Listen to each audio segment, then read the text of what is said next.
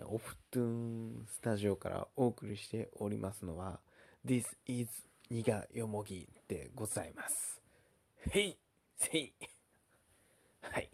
ということで、えー寝る前に、えー酔っ払いがね、喋りますか。ちょっとあの3回ぐらい続けて便座スタジオで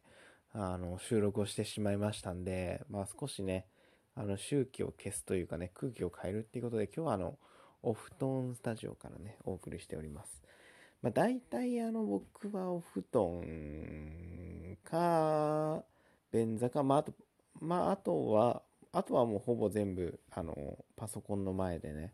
収録とか、ライブ配信はもう基本は、そうですね、パソコンの前とかでやってますけどね。はい、そんな感じなんですが、えー今日はお布団スタジオからお送りしてますね。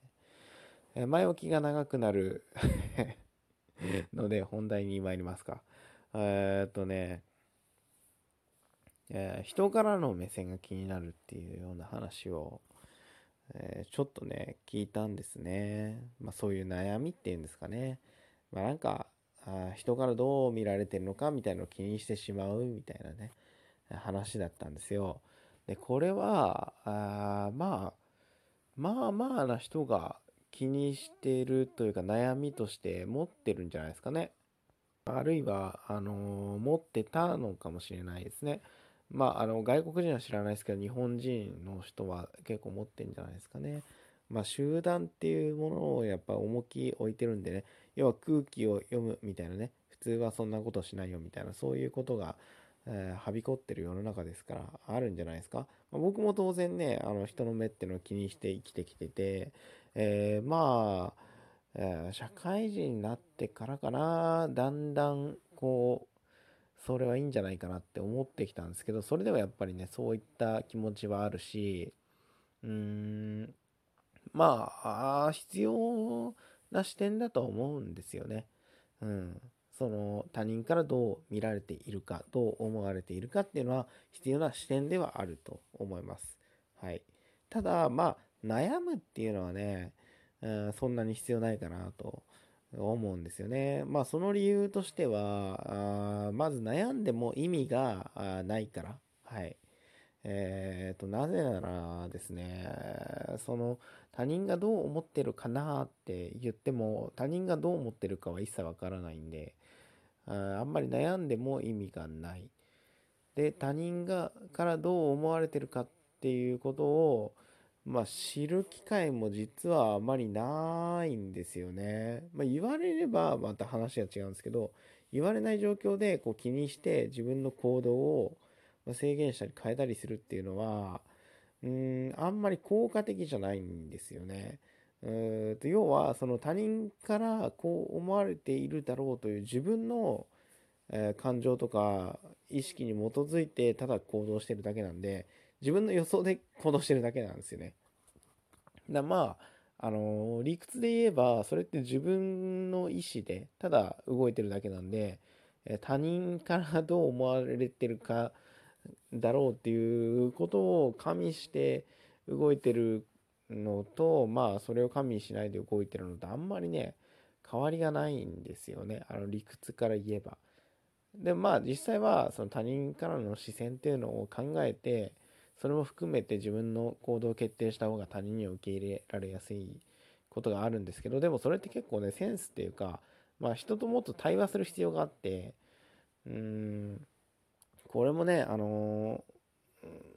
確実な答えっていうのはないんですけど、まあ、僕は、あまあ、ある程度、こう、いろんな人間と、多くの人間と、あ素で喋るっていう経験を多くすれば、まあ、ある程度だ、誰がどういうことを思ってるかっていうのは推し量れるかなと思ってて、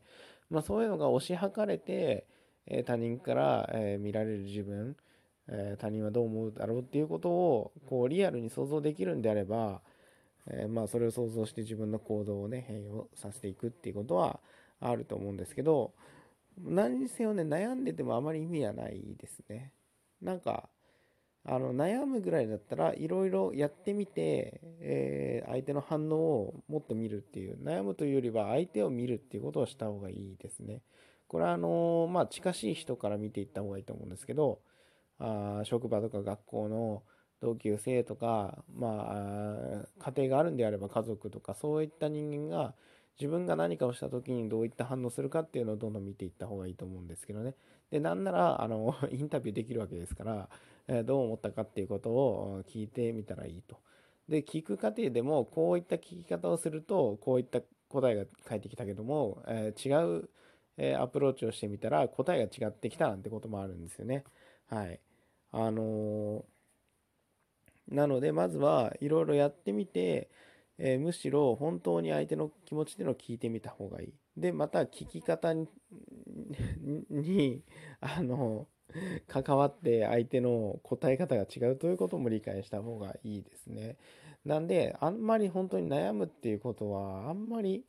うーん、意味がないと僕は思ってますね。で悩んでる時なんで意味がないっていうかっていうとあの他人について自分の中で悩んでる時って自分一人しかいないので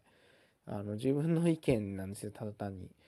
あの自分だけ自分と向き合っていたら自分のことしかわからないので他人と向き合いたいんであれば他人と向き合った方がいいと。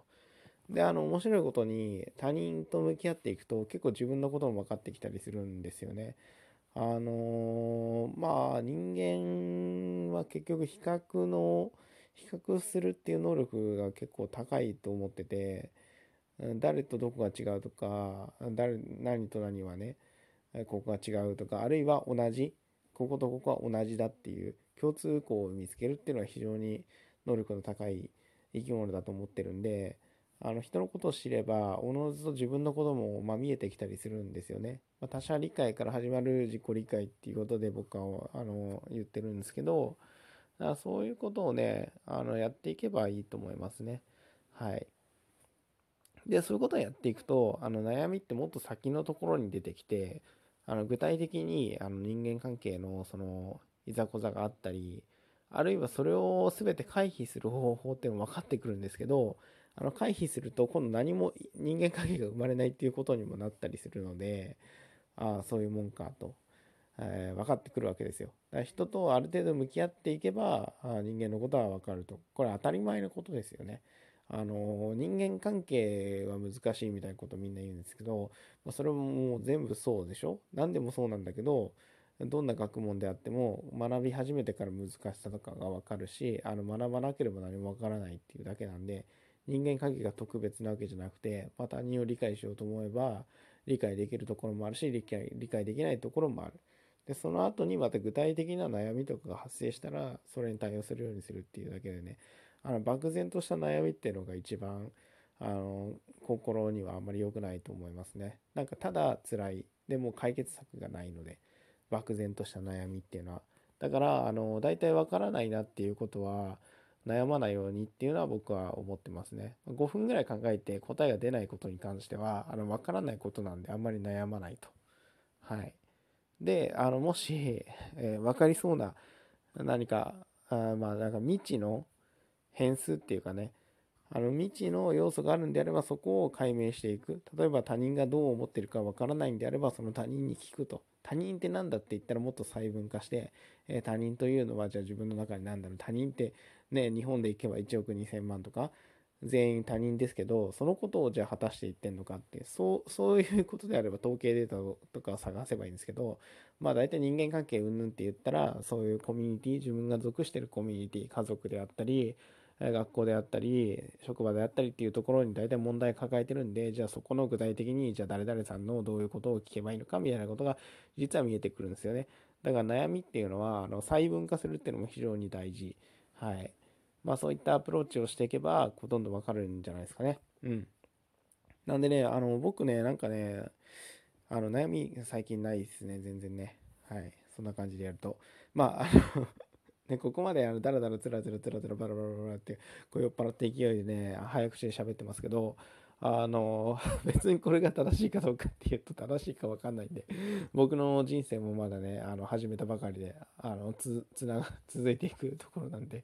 続けている段階なんでてかいいとか悪いとか結局自分の心が決めるんではいそういう感じなんですけどえーと、一応結果でいくとあの僕の中ではそういったことを、まあ、日々積み重ねていったらあ悩みっていうのはなくなったんですけどなんかね全て諦めとかこう、うん、まあ諦め定年っていうんですけど定年感、うん、あるいは、えー、虚しさ虚無感みたいなものにこう包まれて毎日生活をしてますね。うん、なんかそれで完結してしまってる感じもあります。うん、だからそれがいいかって言われるとわかんないけど